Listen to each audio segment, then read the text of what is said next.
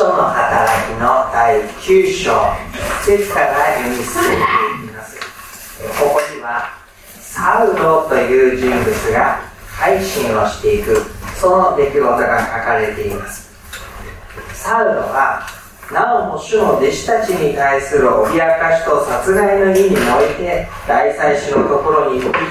ダマスコの諸街道宛ての手紙を書いてくれるよう頼んだ。それはこの道のものであれば男でも女でも見つけ次第縛り上げてエルサレムに引いてくるためであった。サウロという人物は熱心なユダヤ教徒でした。そしてその熱心さのあまりにイエス・キリストを主とする教え。それが自分たちが大切にしているユダヤ教をないがしろにするものである。骨抜きにするものである。そのことを覚えて、彼は、主の弟子たちを殺そうと考えるわけです。実際にエルサレムの教会を迫害し、そしてステパノの殉教の主のところに、私のところに、着物を置いてと言って、責任を持っていったのもまたサウロであったわけでした。でそのようなサウロは、その殺害の意に燃えて、大祭司のところに行きまして、そして街道宛ての手紙を書いてくれるように頼みます。それは何かというと、許可を得るためでした。どんな許可か。イエス・キリストにある歩みをしている者たち。2節のところでは、この道のものというふうに書かれています。イエス・キリストを信じて歩む者たちの歩みは、え純然たるユダヤ教とは区別をされるもので、その道に歩む者たちと言われていました。その人たちを男でも女でも見つけ次第縛り上げてエルサレムに引いてくるためである。その歩みをそのままにはさせないということを彼は考え、そしてダマスコの地方に行ってそこにいるえイエス・キリストの弟子たちを全部捉えようというふうに考えたわけです。でこのことは、イエス・キリストを信じる弟子たちにとってみれば、エルサレムで迫害を受け、各地方に散らされていき、その各地方ならば安全かというとそうではなく、そこにも迫害の手がなお及んでくる。次から次へと追われるように追われるように彼らの信仰の歩みに対して困難が襲ってくる。そういう状況になります。このままではまさにエルサレムの人たちが心配をしたように各地に散らされて地理的に離れていけばいくほどそのイエス・キリストにある歩みはもはや亡き者にされていくのではないか。そういう危機が訪れたことを意味しています。ところが、そのサウロが道を進んでいってダマスコの近くまで来た時に、突然天からの光が彼を巡り照らします。彼は地に倒れて、サウロ、サウロ、なぜ私を迫害するのかという声を聞きました。彼が主よあなたはどなたですかというとお答えがあった。私はあなたが迫害しているイエスである。という、このやりとり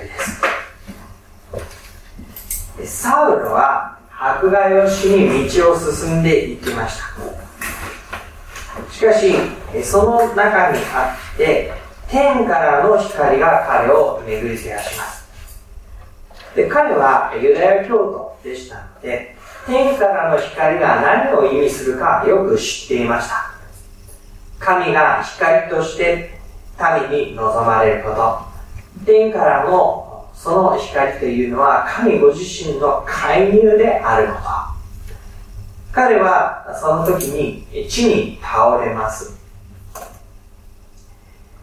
本来ならば神の前に立ち神の声を聞きということができれば一番良かったわけですけれども彼は地に倒されてしまうわけです。そして、サウロ、サウロ、なぜ私を迫害するのかという声を聞きます。これは他ならぬ神からの声であることを彼は知っています。神がサウロ、サウロと自分の名を呼んで語りかける。それは、決して聞き逃してはならない。彼の人生にとって一大事である。とても重要な場面に直面している。そのことを瞬時に感じ取ったことでしょう。そして、名前を呼ばわれた後に、なぜ私を迫害するのかという声を聞きます。私というのはこの場面では神様に他ならない。そのことをサウルは知っているのです。なぜ私を迫害するのか。迫害という言葉に、サウルは思いがけない思いを抱いたことだったことでしょう。迫害？私は神様の前に神を迫害するなどということはしたことがない。むしろ神に従順にずっと従ってきた。神に異を唱えることもせずに、神の教えられるところを自分の歩みの中心に据えて、神のもとに歩んできたはずなのに、なぜ私を迫害するのか、という声を聞くことになります。それで彼は、主よあなたはどなたですか？というふうに言うわけなんです。この問いかけは、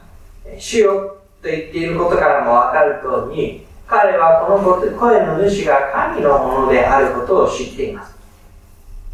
しかし、その神について、彼は全て知っているというふうに思っていましたし、神を知る者として歩んできたわけですけれども、この場面にあって、彼は主よあなたはどなたですかというふうに言わざるを得ない。こういうふうにして自分に望んでくる神とは一体どのようなお方であるのか。彼が未だ知っていたはずであるのに、未だ知らない神のその存在、お姿、ご性質、ご計画ということの前に、彼はあなたはどなたですかというふうに問わざるを得なかったわけです。するとそれに対して答えがありました。私はあなたが迫害しているイエスである。私はあなたが迫害しているイエスである。確かに、サウロはイエス・キリストのこと、そしてイエス・キリストにつく者たち、その教会を迫害していました。そのことは彼自身も自覚がありましたし、またそのことこそ自分のすべきことであると考えていました。その彼が、私はあなたが迫害しているイエスであるという天からの声を聞くことになる。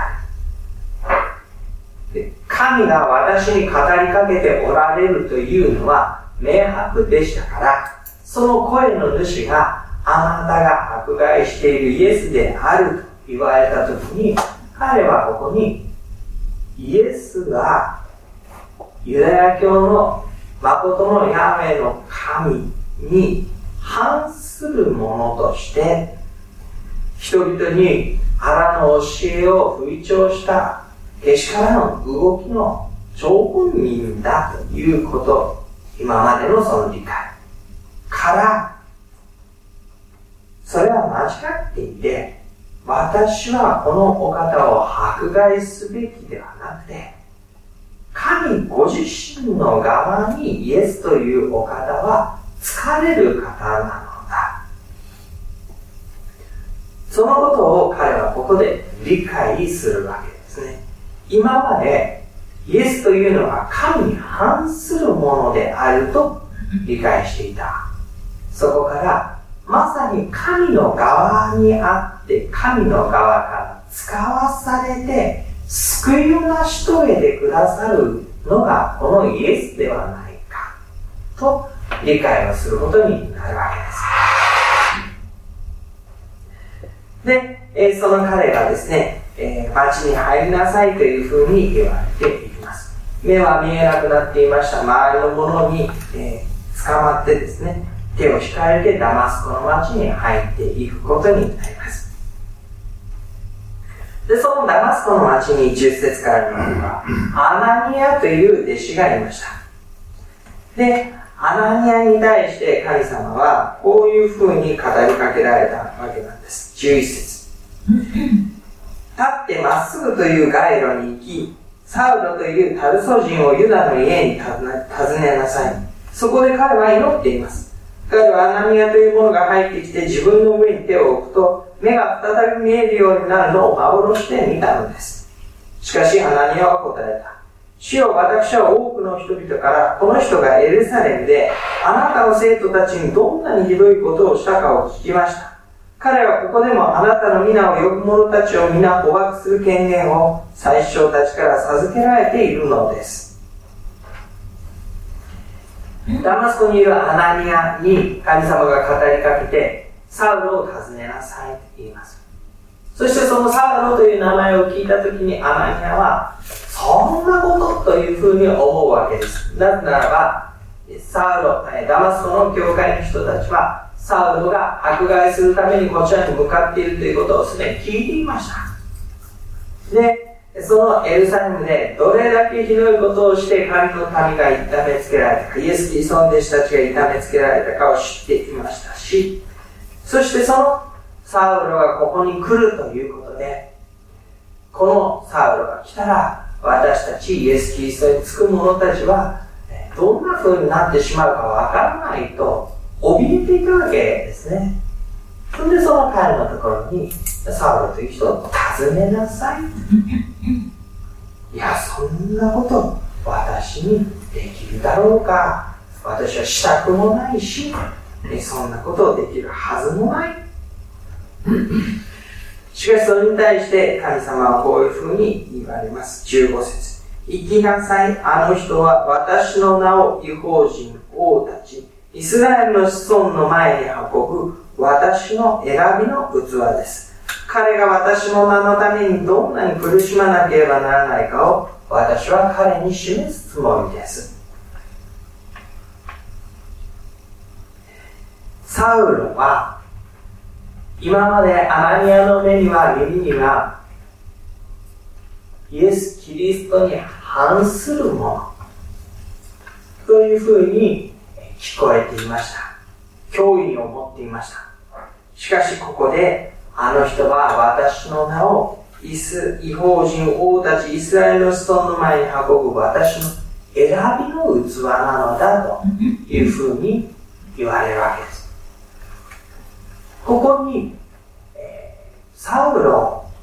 の歩み、イエス・キリストの歩み、神のこの方向のベクトルが全部揃ってくる状況を私たちは知ることになります。今までパウロは、サウロは神の導かれる方向とイエス・キリストの成しておられたことは真っ向から反することだと。そう理解していました。しかし、まばゆい光に照らされたその中で、私はあなたの迫害しているイエスであるという声を聞いて、神が救いを成し遂げられるために、イエス・キリストを用いて、つまりイエス・キリストもこの神の御業に合わされて、御業をなさってきたのだということを知りました。そしてここに及んでは、サウロ。このサウロはイエス・キリストに反して迫害をしていたものでしたけれども、彼もまた選びの器なのだと言って、神の救いの技の側に方向として合わされてくるわけですね。神がなさろうとする御業、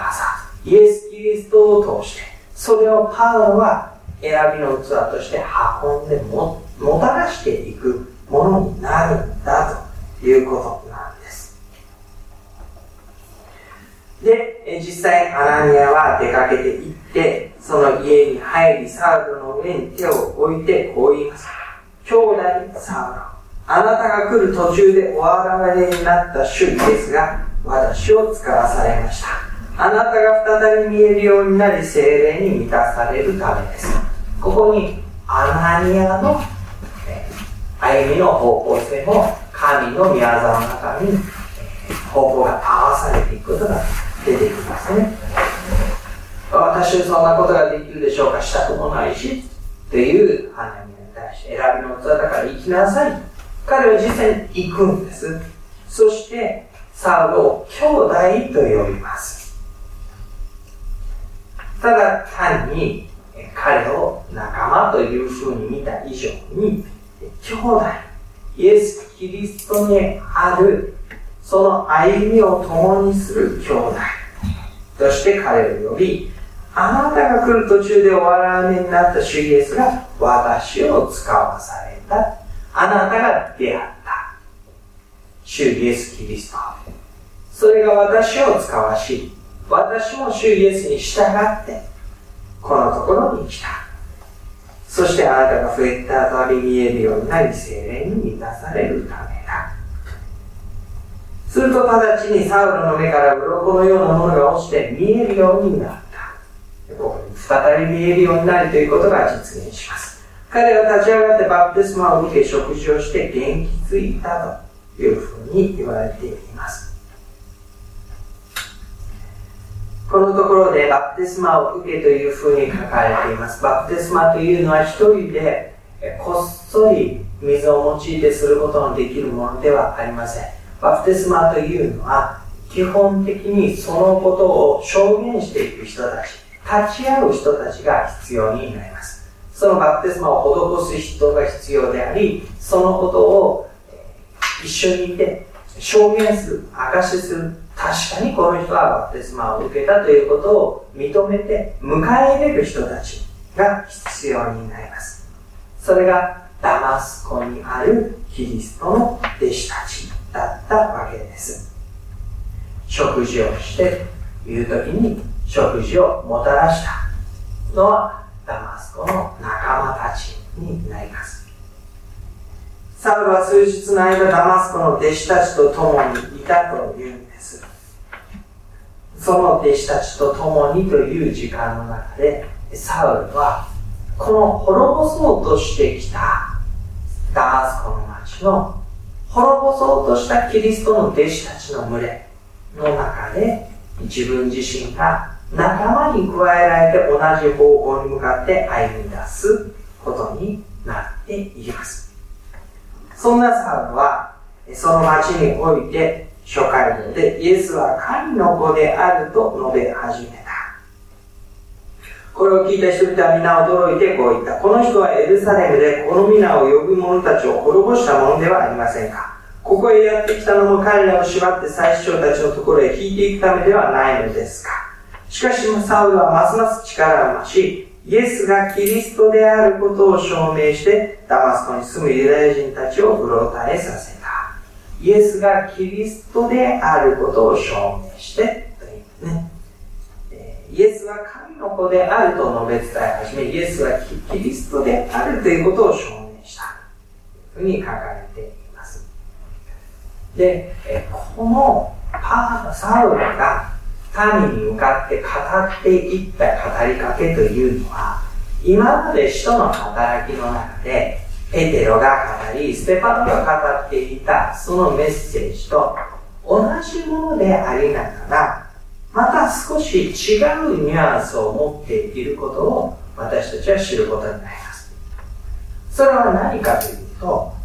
基本的にペテロやステパノは自分たちつまりパウロ、ペテロやステパノが自分たちがイエスを十字架につけたとは考えていないわけなんです。あなた方が十字架につけた。だから悔い改めなさいというふうに言います。しかし、このサウロは、側、どちら側かといえば、彼はイエス・キリストを十字架につけた側なんですね。そのつけた側のサウロが、いや、私たちがイエス、十字架につけてしまったイエスは神の子であって、私たちが十字架につけてしまったイエスはキリストであって、私たちはこの方を信じるのだというふうに語っているわけなん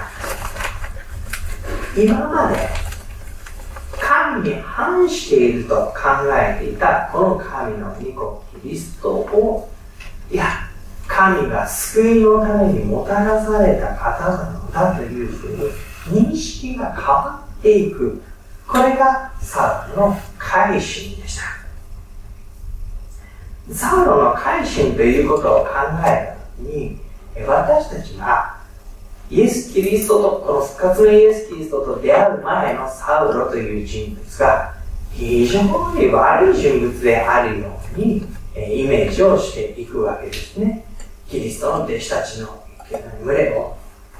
殉教の死に至らせたり、弟子たちを引き回して苦しみに合わせたり、教会を焼き払ったり、そういうことをしようとするものは非常に良くないものだ。告白だというふうに考えるわけです。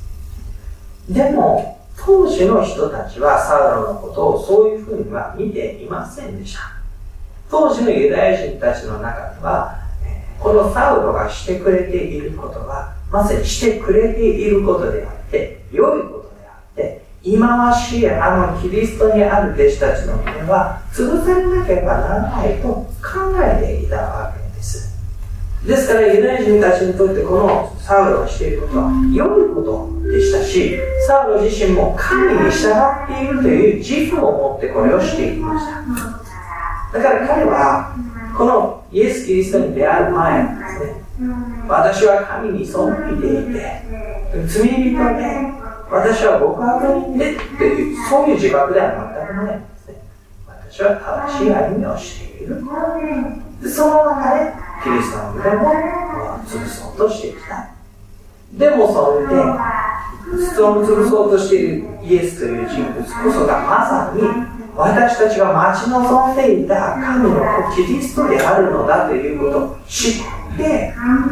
そしてそのことを受け入れていくことになるわけですだからそのところでの改心ですね私は神の前に間違っていたというふうな改心ではなくて神に背いてきたという改心ではなくて私は神に従ってきた中で本来知るべきことを知っていなかったああ、このお方は本当に神の御子キリストなのかということを受け入れたということになります。で神の語りかけによって、この状況というのが変していく様子を私たちはここのところでいくつかのことで見ることができます。一つは、教会にとってですね、イエス・キリストの弟子たちである教会にとって、迫害の困難というものがこの神の攻撃介入によっていささか薄れていくということが起こってきますサウロが来て直面するであろうダマスコの教会の危機困難というのは免れていくことになりました。もちろんこれ以外のところからさまざまな困難や迫害ということは及んでくることですので根本的な解決になるわけではないんですがでも、サウロが来たら私たちの歩みはもう終わりだと考えていたダマスコの人たち、ダマスコの弟子たちは、神の介入によって、このところで自分たちの歩みを得ていくことになります。そして、神の介入によって、神の救いの計画ということがいよいよ明らかになってくることになります。でそれは何かというとですね、サウロという人物、ユダヤ教のど真ん中にいた人物、神の民の救いを待望していた人物がイエス・キリストに出会い、イエスこそキリストであるということを理解したときに、このサウロによってペテロが解くことができたのとは全く違う。違いはしないんですけれども、意味合いや深さやユダヤ人に対する語りかけの説得の度合いが違う福音が明らかにされていくことになります。一回の漁師がですね、イエス・キリストについていた、その3年の中で知り得たことをなんだか偉そうに教えるように話しても、権威者たちはそれを受け入れようとしないわけです。人とも、なんだその新しいこと言って、それは一体何なんだということになるわけです。でも、サウロがそれを語るときには、あ、あの